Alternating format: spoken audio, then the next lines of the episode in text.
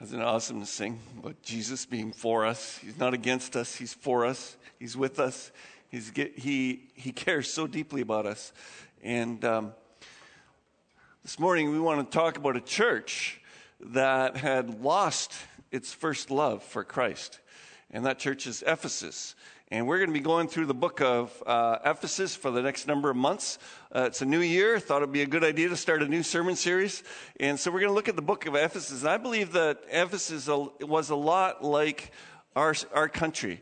Uh, there are a lot of hearts that have lost their first love for God, and uh, their, their hearts have gone cold. And so we, uh, and the book of Ephesians is, is just directed right at that problem. And uh, so we're going to check that out. But let's pray before we start. Father, we come before you and we thank you for your word. And we ask, Lord, that your word would be powerful and it would speak to our hearts and that we would be changed by the power of your word. We pray, Lord, that your Holy Spirit would apply it. I pray that you would allow me to speak your word in power and in truth uh, so that um, it would uh, cut to our hearts and challenge us. So we pray these things in Jesus' name. Amen. So, how many of you like uh, Spider Man? Yeah, woohoo, I hear a few. Okay, so it's about, about just over a dozen or so people. And um, so, you know, what's not to like? I mean, a nerdy teen gets bitten by a radioactive spider, becomes super person, you know, able to climb walls, do all kinds of amazing feats, super strong, beats up uh, his uh, enemies. You know, every teen's, uh, you know, desire, you know, oh, if I only had that kind of strength, that bully over there, that wouldn't, wouldn't bother me anymore, you know, that kind of thing. Um, but, you know, he didn't become a crime fighter right away. In fact, his first experience with crime, if you remember, he's, uh, he's just walking, minding his own business, and all of a sudden someone bangs into him and runs past him, and the security guard yells, Stop that thief! And Peter Parker just kind of goes like, Oh, well, it's not my problem. I'm not going to do anything about it. And uh, of course, later on that night, his uncle is murdered, right? Uh, and, uh, and, you know, he becomes Spider Man. Chases down the guy who murdered his uncle. And when he, he finally corners him, catches him, he finds out it's the same guy that had, had he could have stopped but didn't stop. And that kind of changes his whole uh, thinking, and he becomes a crime fighter. And, uh, but, do you remember before, earlier in the day, his uncle is in the car and he says something to Peter Parker that's become a classic line. Okay, who can remember what it is? Yeah. Uh, of course, thank you. With great power comes great responsibility. And that's going to be our theme this morning because I believe that that is absolutely true. And, you know, uh, Peter Parker might have been the first person, or Ben uh, might have been the first person to say it, I don't know. But the Bible actually teaches it as something that we need to live by. Um, one of the first characters that we meet in the Bible who has this idea uh, that we see fairly clearly is Joseph. If you, if you read in Joseph, he's, he's been put in charge of all of Potiphar's house. He has a lot of responsibility, and he uh, is, is uh, uh, in charge. And Potiphar's wife is trying to seduce him to come to bed with him, with her. And uh, he, he just doesn't have any part of this. But look at his answer to Potiphar's wife. He says, um, With me in charge, my master does not concern himself with anything in the house. Everything he owns, he has entrusted to my care. No one is greater in his house than I am. In other words, uh, Joseph is saying, I've got all the responsibility here. I've been given all this responsibility, and my master has withheld nothing from me except you, because you're his wife. How could I then do such a wicked thing and sin against God? You see how Joseph is saying, I got all this responsibility, all this uh, responsibility not only to my boss, but also to my God, and therefore I can't live irresponsibly. And uh, Jesus taught the same thing that when we get given things, we uh, have to take responsibility for the things we've given. You probably remember he tells Jesus tells a parable about a, a, man who was going off into a far country, and as he went, he called three of his servants. Hey guys, come on over here. I got a, little thing for you.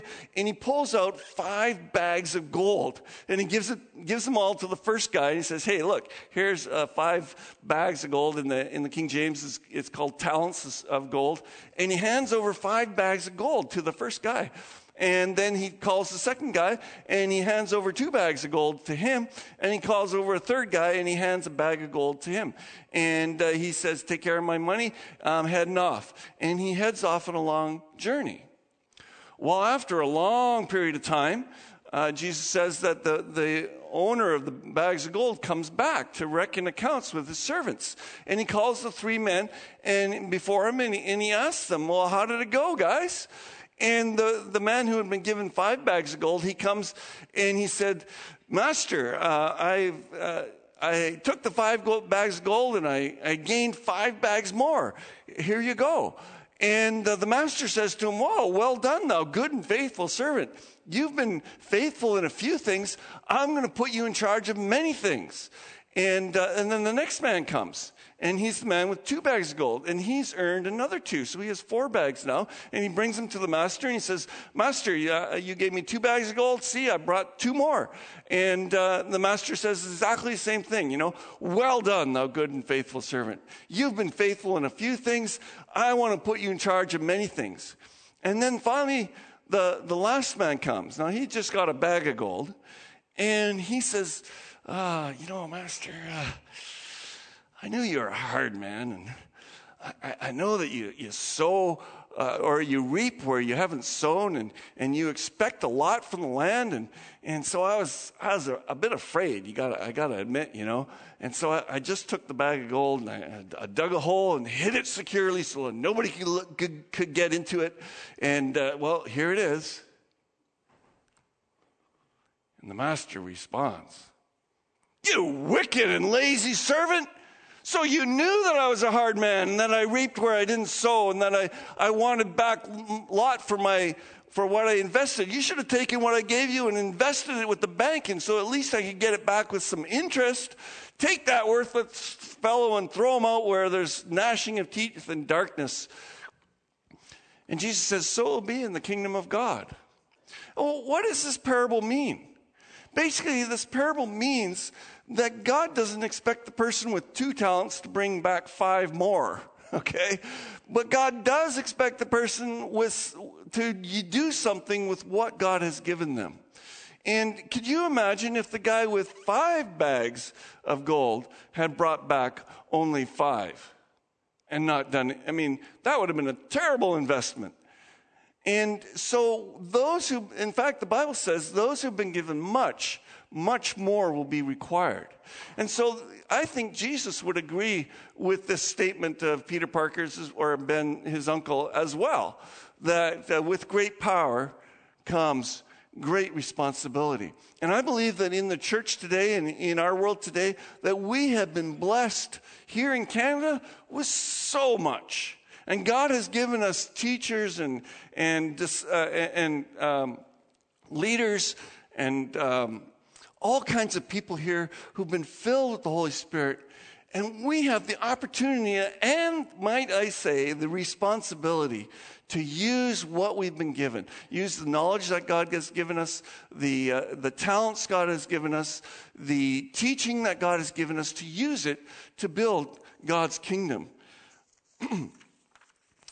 and so when it comes to the book of Ephesians, we also find that Paul has the same kind of idea about um, the responsibility we have with great blessings. And uh, I've changed it a little bit, and I found this little quote on the internet with great blessings come great responsibility. Not great power, but great blessings. Now, apparently, uh, Kanye West. Uh, got it right. You know, he's a rapper and, and uh, he says something actually that makes sense. and and, uh, uh, and that is absolutely true. When we've been blessed with a lot, we have a lot of responsibility. I'm not sure if he uses his responsibility very well, but, anyways, lots of uh, controversy around him. But that's a great call. And when we look in the book of Ephesians, it's really cool because the book of Ephesians is kind of, there's six chapters in the book of Ephesians, right? And so the first three chapters are all about the blessings that we have, all about how God has richly blessed us. In fact, he starts the book with talking about us being blessed in the heavenly realms with all kinds of blessings. And for three chapters, he's just spelling out all the blessings. And then he gets to chapter four and he says, Therefore, brothers, we have a great responsibility. We got to do something with all this. And he goes on explaining what that is. Uh, Sidlow Baxter puts it this way the first half of the book is our wealth in Christ. We're absolutely blessed to be in Christ. But the second half of the book is our walk with Christ and how we live out our faith. And you can see the, these concepts in just the, the first verses of each, each of these second, sections. I mean, the first couple of verses of the book are the greeting, but then in verse 3 it says, Praise be to God, the Father of our Lord Jesus Christ, who has blessed us in the heavenly realms with every spiritual blessing in Christ. It's an awesome thing. And so that sets him off talking about all the spiritual blessings that we have received. And so we're going to be talking about that in the, the next number of weeks. Um, and then in the walk with Christ section, section two, um, this is how it starts. As a prisoner for the Lord, then, I urge you to live a life worthy of the calling you have received. You see, you get that picture? Um, so as we go through this book, I want you to keep this in mind that, you know, for three chapters, we're going to be talking about all the blessings. But don't forget, don't let it slip your mind that in the, the last three chapters, we're going to be talking about, okay, therefore, put it to work. And so don't just go like, oh, yeah, it's so great. Blessing. So great a blessing. So great. Well, it's so great a blessing, so you can get out there and do something with it, okay? Uh, one of the most important aspects of the Christian faith, uh, and it's kind of unlike other religions, is that in other religions, people do religious things to kind of get God's favor. You know, they might sacrifice something, they might do some religious things, they might do good works, and they might burn incense or whatever they do.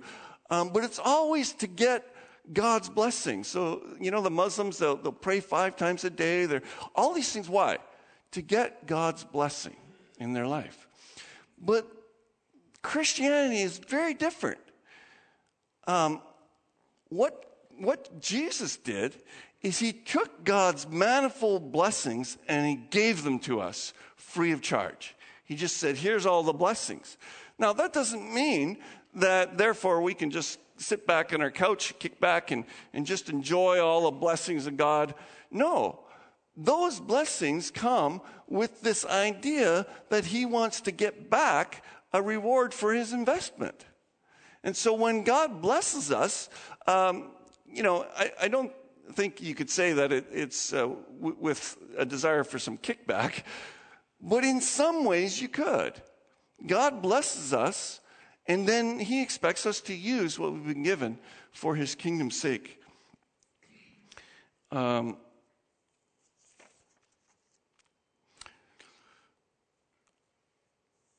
So, this whole idea that there's three chapters worth of blessing and then three chapters worth of work. Let, let me just, just explain it, uh, maybe in a, in, a, in a farmer's a way a farmer can understand. I know most of you aren't farmers, but I grew up as a farmer.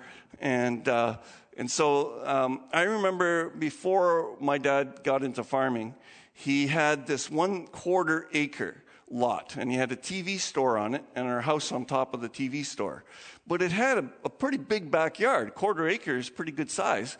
And so he, he was getting into organic farming, and, and so he built a greenhouse in the back. And one day, when I was about 11 years old, he said, Bill, come on out. We're going to dig up the garden. We're going to, we're going to till the garden. So, you know, we go out to the backyard and he hands me a shovel and he's got a shovel and we start you know, just digging in the dirt, flipping the soil over, much like this poor soul out here. And it's hard work and it's slow and it, you know, the, the end result, see, see the result on the right hand side versus the left hand side? Um, yeah, it's more dirty, but it, it, doesn't look very good. It's not very nice. And it took a lot of ec- effort. Um, so um, then my dad decided, okay, he wanted to get into organic farming full time. So he bought a farm, 50 acres, right? And then one day he says to me, So, son, uh, Bill, um, can, uh, can you help me till the soil? We're going to go out and till the farm. And I'm thinking, you know, like, well, what do you think I was thinking? There's a lot of mumbling out there. The funny part was, I wasn't mumbling. I wasn't grumbling. I was itching to do it. And you might be going like, what do you mean you were itching to do it? Well, because my dad bought me one of these. and he had one of these on the back of it. Next slide. A big rototiller. So I had a great, at 12 years old, got brand new $7,000 $7, was a lot of money back then. $7,000 tractor. You bought it brand new off the lot, put a brand new big rototiller on the back. And man, it was fun. 12 years old going up and down the fields with this machine, you know, the seagulls flying around and digging worms as you're rototilling. It was, it was a lot of fun. And, and you know, that's the thing. My efforts were slow and left a really poor result. But with the help of the tractor, look at the result. Beautiful tilled soil, nicely ready to plant. It was, it was amazing. And, um, you know, the thing is, if my dad had handed me a shovel and said, okay, go till the 50 acres, well, first of all, it wouldn't have been possible, even if I worked day and night. Uh, all summer, by the time I got it turned, it would be fall and you couldn't plant anything. So, you know, uh, it wasn't going to happen. And you know what?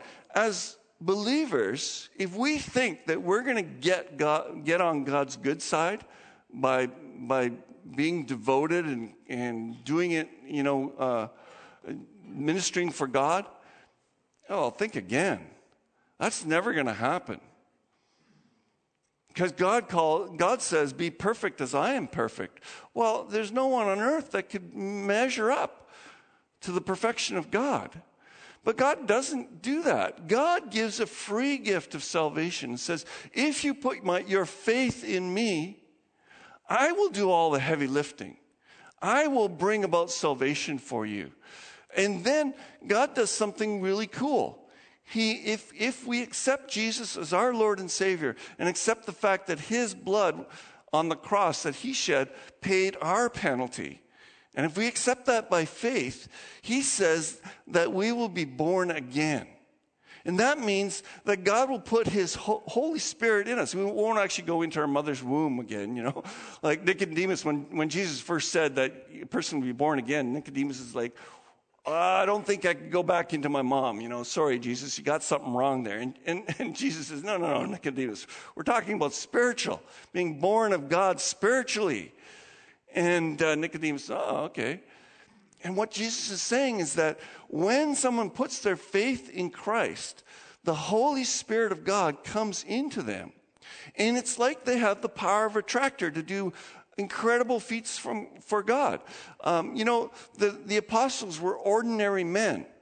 But when they grabbed someone by the hand and said, Rise in the name of Jesus and walk, the lame man got up and walked.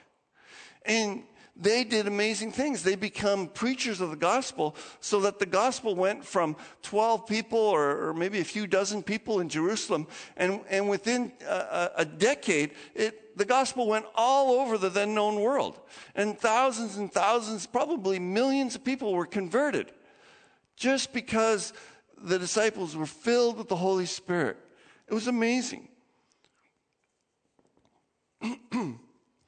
so, although some people still think they, they need to win God's favor by doing the work, uh, the bigger problem for the evangelical church is not that they think, oh, well, I, I need to work for God's favor. That's not the problem for the evangelical church. The problem for the evangelical church, such as this one, is we have this idea oh, Jesus paid it all. Jesus did it all for me, so I'm just going to sit back and relax. That's the bigger problem for our church. And that's the thing we need to be afraid of. because we have our theology right. We believe that we, Christ died for us and that we therefore have free access to heaven. Um, and sometimes we get so infatuated with the goodness and the, the blessings of God that we think we are like, you know, God's pet project and he's just trying to make everything go perfect for us you know like oh no sickness never in need never never have any problems in our life. And that's the kind of idea that we have. And it's simply not true. In fact there's a lot of preachers out there that are preaching that we can be prosperous financially and prosperous in every way. And it's simply not what jesus promised. In fact jesus said foxes have holes Birds have nests, but the Son of Man has nowhere to lay his head. And he kind of gave that as a pattern of what it's often going to be like as a Christian. Now, certainly God wants to bless his children, certainly, absolutely. But sometimes I've seen preachers where that seems to be the only message. And there's never any message about getting down and, and working with God and, and, and going through the difficult things and, and struggling and, and all those things. It's all, oh, God's going to bless you. God's going to. Uh, yeah, God, God has blessed us. And that's the thing about the book of Ephesians is we get to really look at what blessings, what prosperity is God talking about? He's talking about our souls. He's not talking about wealth and health. He's talking about our souls being wealthy and healthy and our souls being on fire for God and our, our eternal destiny in heaven. That's what he's talking about. And so it's a whole different idea. And so we need to wrap our heads around that. Um, you know, some, so it's kind of like, you know, us evangelicals, we're kind of like, wow, we got a brand new tractor, four wheel drive, quad wheels on it, or eight wheels on the thing, huge rototiller. It's beautiful, shiny paint job, and it's parked in our driveway. And we tell all our friends, come and see my new tractor. Isn't it awesome? And we're all excited about our faith. But it just sits there. It doesn't do anything.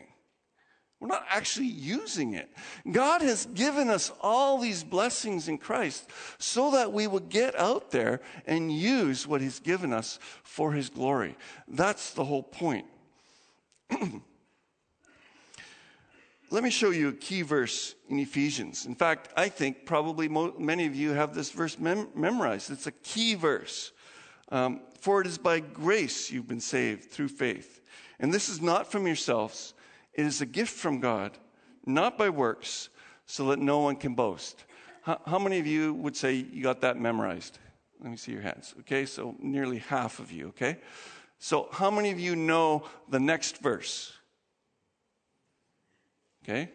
Whoa, a lot less hands. Okay? Okay, somebody quote it for me. Verse 10. What's it? Very good.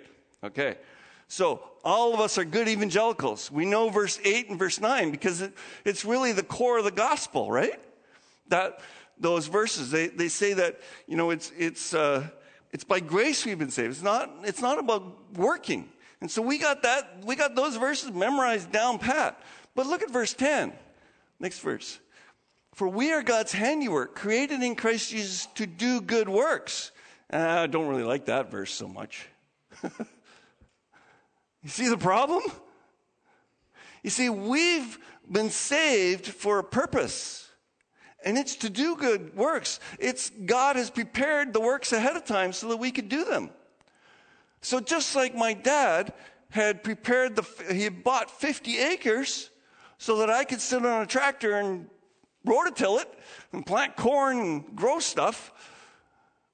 God has given us an area of ministry that He's expecting us to work, an area of responsibility.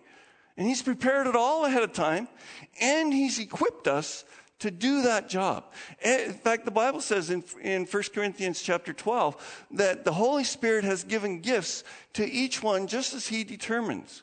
And so everyone in this room has been given gifts. If you're a believer, You've been given gifts by the Holy Spirit for the good of the others in this room and for the good of people in the world. And God has given you those things so that you can work them, so you can till the land, as it were. And so these verses need to be together. We evangelicals like to separate them. Oh, God's gracious and He loves us and He did all these wonderful things for us.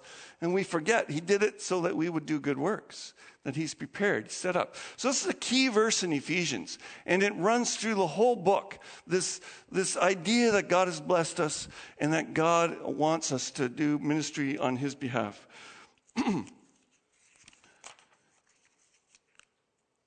Our wealth in Christ is grace salvation, a gift from God. That's what's in verses.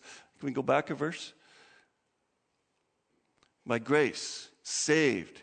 Uh, it's, it's, a gift from God, not by works. So these are the things that we, we say God has done for us. But then the second part, next verse, um, is that to walk in Christ is actually doing good works.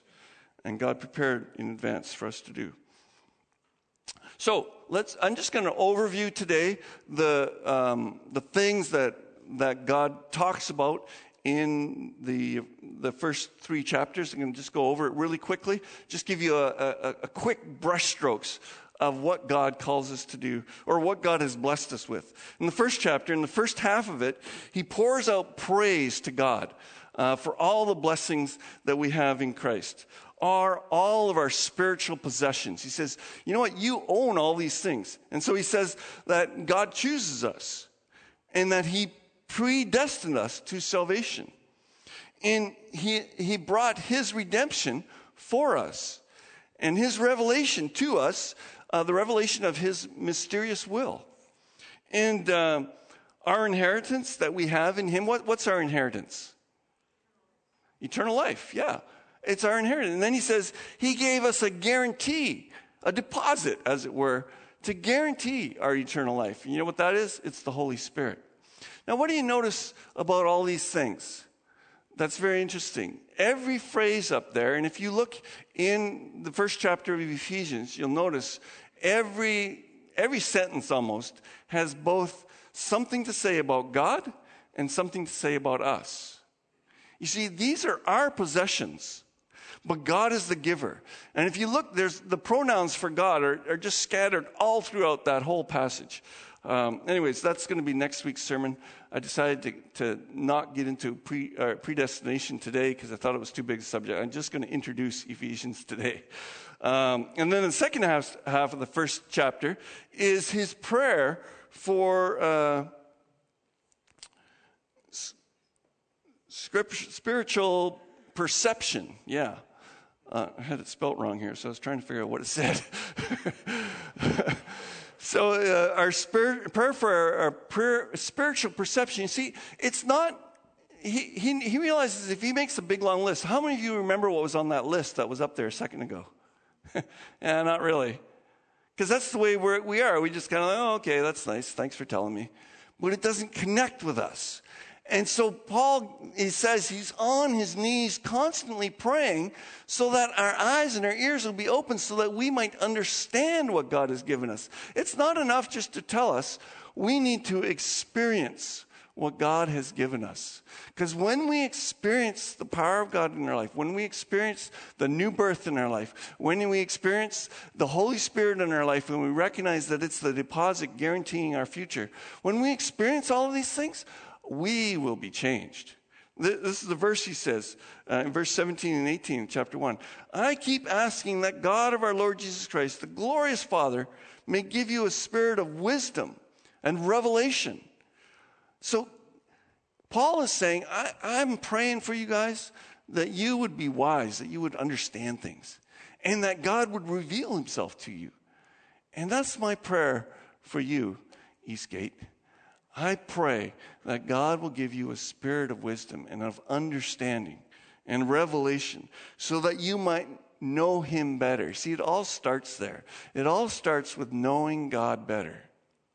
And we need a spiritual encounter to do that. It's not just enough to just go, oh, well, you know, um, you know, with, uh, Steve was up here a few minutes ago saying, you know, he had looked at the, at the, at the information about Christ. At first he had rejected it, then he accepted it. But you know what? He needed an encounter with God as well. And we all need an encounter with God to say, This is real.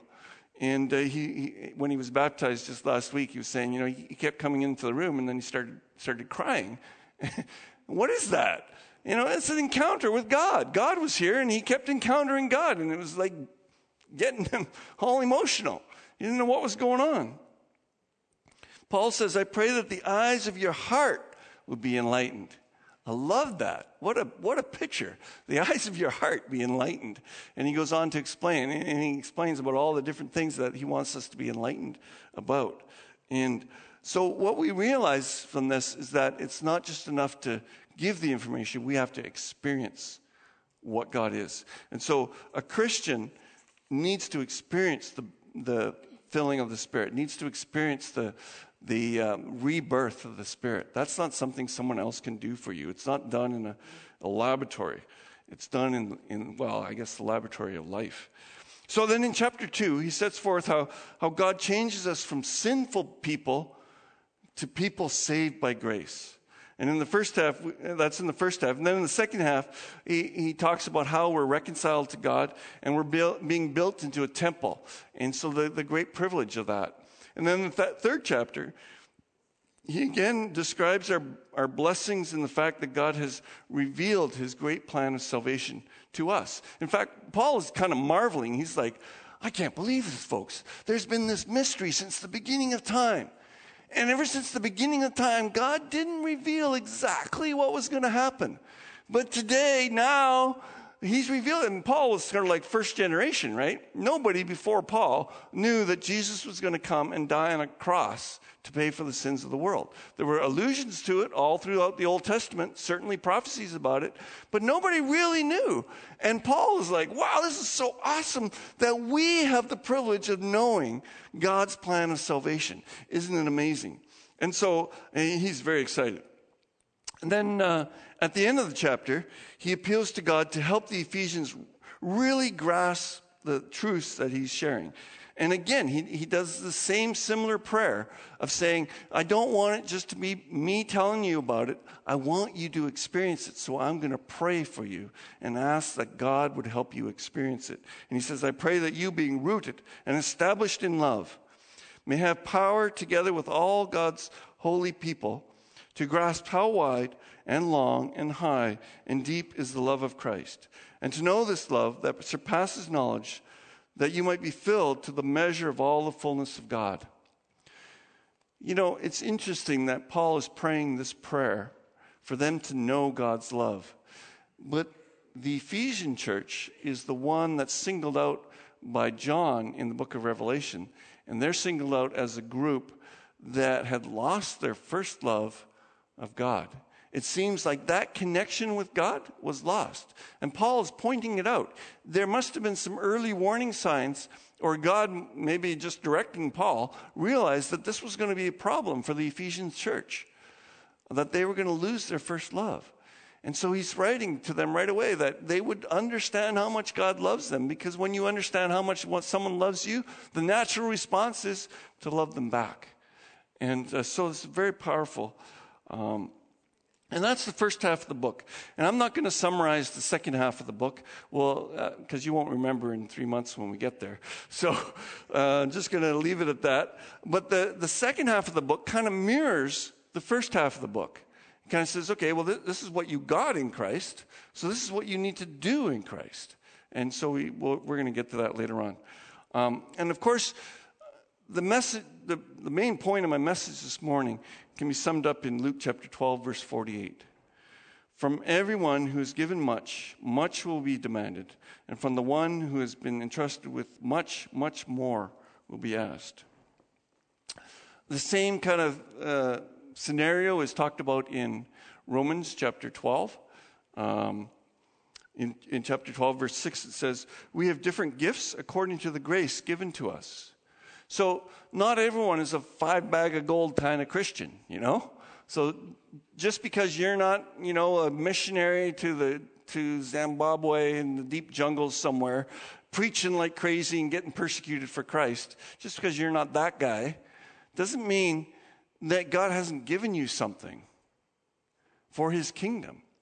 And, and maybe it's, it's that you know how to run a lawnmower and you mow the lawns here. Or maybe it's that, that you are, are, are helpful to your neighbor and you shovel your neighbor's driveway and share the love of Christ with him. Or maybe it's that you look after kids in the nursery or, or you run the soundboard or something. And you're just like, well, you know, I can do this. I can do this much. And by the way, if you're handy at all, I could use lots of people who are handy to do little jobs around the church. so, um, yeah, there's always something that we can do. So that might be a, a, talent or a bag of gold that somebody has, and, but somebody else has another bag of gold. You know, I was talking with my mother, and her bag of gold is that she cares about people. And you know, I could use a dozen of her. You know, she just phones people. She has a list of people. She just phones them and just talks with them. Says, "How you doing?" and prays with them. And she used to have 260 people on her list, and she would phone them. Uh, she would just take you know, three, three hours a week and just go through the list. And she would take her about three months to get through everybody, and then she'd start over again. Wow, could use a few people like that. You know, not real difficult, but if that's your gift, if you have the gift of friendliness and, and caring for other people, what an awesome gift. Um, and so God gives us different gifts. And if you're, and so this is what the apostle says. Um, if your gift is prophesying, well then prophesy in accordance with your faith. So if you have a gift of prophecy, then you just go ahead and prophesy over people and according to your faith. See, notice it's according to how much God has given you, what God has given you. It's not like, oh, well, if you have the gift of prophecy, prophesy with great faith. No, he says, according to the faith that's been given you. Um, and if it's serving, then serve. You know, if you, if you have the gift of helps and you love setting up chairs, well, give me a call. I'd like to schedule you in a few times. Uh, before every, uh, you know, international service, there's lots of chairs to set up. So you give me a call. I'll, I'll let you serve. If it's teaching, then teach. If you have a gift of teaching, then, then talk to, to Michelle Schwari. He's our small groups leader. Or talk to Debbie. And, and you know, if, if you're not, not too, uh, uh great. Yeah, well, you, you haven't tested your teaching gift yet? Well, talk to Debbie. Teach some kids. It's the easiest thing in the world. They, they kind of listen, you know. Well, most of the time they listen, as long as you're interesting. Um, but it's a lot of fun. I love teaching kids. It's a hoot. Uh, if it's encouragement, then give encouragement. I mean, who can't do that? Just Find someone who's doing some little job in the church and just say, I noticed you did a great job of cleaning the chalkboards there in the classroom. Way to go. Keep it up. You know, whatever it is. And the gift of encouragement. If, if God has given you that bag of gold, then spend it, please. Um, if it's giving, then give generously. I want to just say thank you for giving generously last year. We met our, met our budget last year. I was like, no way. That's amazing. So thank you. Uh, and, and so do that generously. And don't just give to the church, give to the poor, give to people. Um, and if it's to show mercy, do it cheerfully. You know, nobody, nobody really enjoys saying, well, I guess I better help you out because you're not doing so well. You know, no, do it cheerfully. Hey, God sent me here. What can I do for you? You know? Um, I, by the way, I have someone who needs a tap installed in their house. If you have that skill, come and talk to me. I told you I had stuff for people to do. Um, so, over the next few weeks, we're going to be checking into what are the great things that God has given us. And while we go through that series, I want you always to be reminded of okay, so God has given me this gift. How can I use it? Where can I use it? What is He calling me to do? Um, and, and we'll eventually get to that part as well. And so we can revel in the moment. We can revel in knowing what Christ has done for us and what a, a great power He has given us. But let's not just leave it at reveling in the moment let's take it one to the next step. Um, and I want to just conclude with this thought. The first, we're going to just look at the first book, uh, the first verse of Ephesians, Ephesians 1, chapter 1. It says this Paul, an apostle of Jesus of Christ Jesus, by the will of God, to God's holy people in Ephesus. What do you see in that verse? You know what I see? I see what Jacques was talking about last week. That's what I see. Jacques didn't know that he was introducing the book of Ephesians last week by saying, Who are you? Or who are we? Or uh, is that the title? Who are you? I think that's what it was. And, and he was basically introducing this whole concept because that's exactly what the book of Ephesians does. It tells us who we are, and then it talks about, therefore, what we do. So the who we are, comes before the what we do. And that's very important. So um, remember, Jacques talked about um, Gideon. Remember Gideon? Gideon's out there. He's hiding from the Midianites. He's afraid. So he doesn't want the food, the little bit of food that he's got, he's gathered up a little bit of wheat, and he doesn't want the Midianites to get it. So he goes into a wine press, which is basically a hole in the ground, and he hides in there. And maybe if you were looking across the field, what you'd see is a little bit of wheat flying up out of the wine press and then falling back down. and, he's, he's uh, winnowing the wheat. And, uh, and as he's doing this, an angel of the Lord comes along and says, Hail, thou great, the Lord is with you, the great warrior. And I can just imagine Gideon going, Me? no great warrior.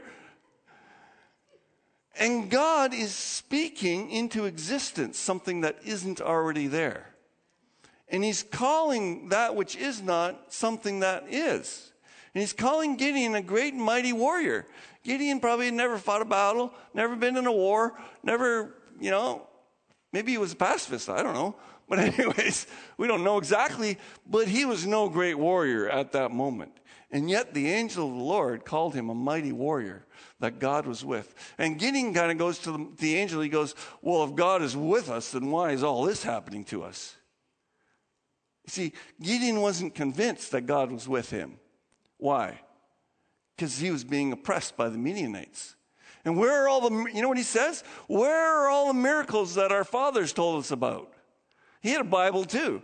He had, he had the book of Moses. He, he, he knew about all the great things that God did, rescuing the Israelites out of, out of Egypt. And he says, well, where are all, you know, like, God's not with us. He was arguing with the angel of the Lord. Probably not a good thing to do. but, you know, and I think sometimes we are the same way. And we look at, you know, we, you know, it snowed a foot yesterday and I gotta go shovel that again. And, and you know, my, my pinky's sore because, you know, I got something there and I got a cold sore and uh, mumble, mumble. And, and God says, Oh, thou holy saint. and we're like, Who are you talking about? I'm not holy. Didn't you see what I did yesterday? You know, I was lusting after that girl in my class or whatever. I'm not holy. And God says, No, you, you're my saints. You're, you're set apart. You're holy. Look, what, look at this verse God's holy people in Ephesus. Paul was an apostle of Christ. Why? Not by his own will, by God's choosing. And so we need to recognize what we have. Don't be going like, oh, I, you know, I can't get it together. I'm not, I'm not a very good Christian. God doesn't want to use me. No, God's going, I want to use you. I've given you gifts. In fact, Paul says, I've given you all this stuff. So this lady has gone down in history as America's greatest miser.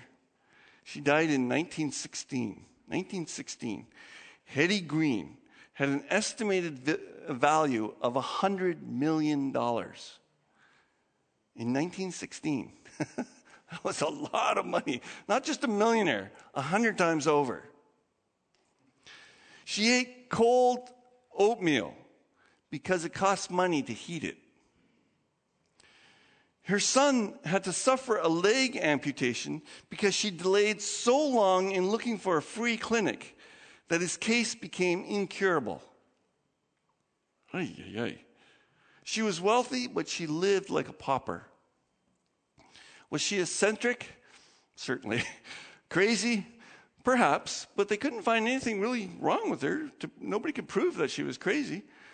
She was so foolish that she hastened her own death by bringing on an attack of apoplexy while arguing about the value of drinking skimmed milk. but you know what? Hetty Green is an illustration of Christians today. We have so many resources in Christ. And yet we live like we're paupers. We live like, like we don't really realize what we have. We don't realize that we're saints of the Most High God with a calling to go out into the world and share the gospel and, and bring, the, bring in the kingdom. We're heralds for the kingdom. So let's not live like paupers as if we don't have anything. And so I invite you to come back for the next few weeks. We're going to be looking at all the great things we have.